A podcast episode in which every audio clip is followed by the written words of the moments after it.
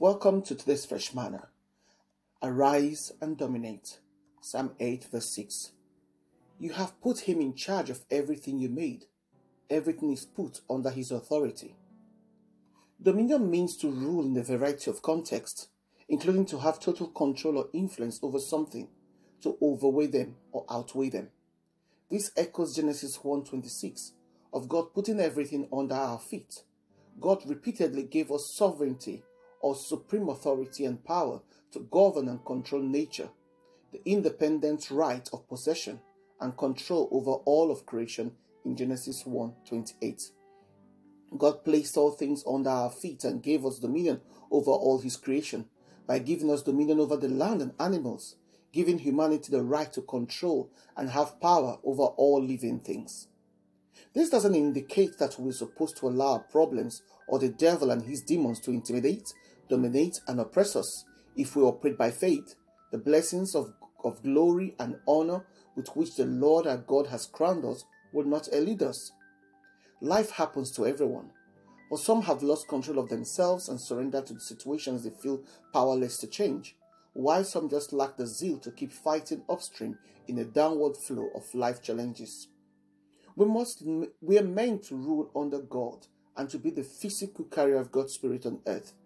The Lord's desire for us is to oversee everything under heaven. He referenced this idea in a slew of other scriptures. God made us in His image and gave us total authority over everything He created. Nothing is exempted from our dominion. This dominion is not for us to rule roughly over others or mismanage God's creation and resources, but to rule over them with a sense of stewardship, diligence, and integrity. Satan can only operate under the limited power and authority accorded him by man. So we must learn to bring Satan down to a manageable size in every area of our lives by exercising the dominion that belongs to us through Christ Jesus. Dominion is part of our inheritance in Christ. It's one of the things that Jesus purchased for us on the cross. But we need to be aware of the areas we've been given governance to the enemy and take it back by standing on the authority of the Word of God. Luke 10:19 says God has given us dominion, power and authority over the enemy and that nothing shall hurt us. This shows us that the glorious power of faith to overcome the world and quench all the fiery darts of the wicked one is in us already and as stated in 1 John 5 4 and Ephesians 6 16.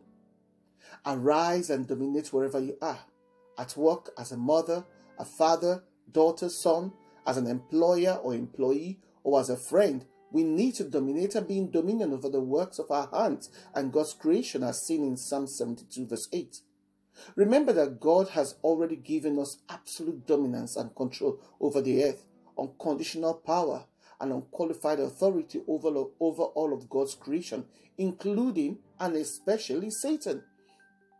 Serpents and scorpions are physical dangers that we will face in life and are also symbols of demonic opposition but Jesus assures us in Luke 10 19 that none of these, nothing shall hurt us, because he recognizes that power and dominion belongs to us over these things if we operate in faith and trust in God.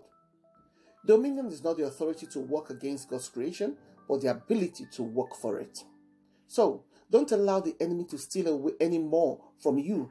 Activate and use your dominion card. It's your right as a child of God. Prayer. Thank you, Lord, for giving me dominion over the works of your hands and the enemy in Jesus' name. Amen. Shalom.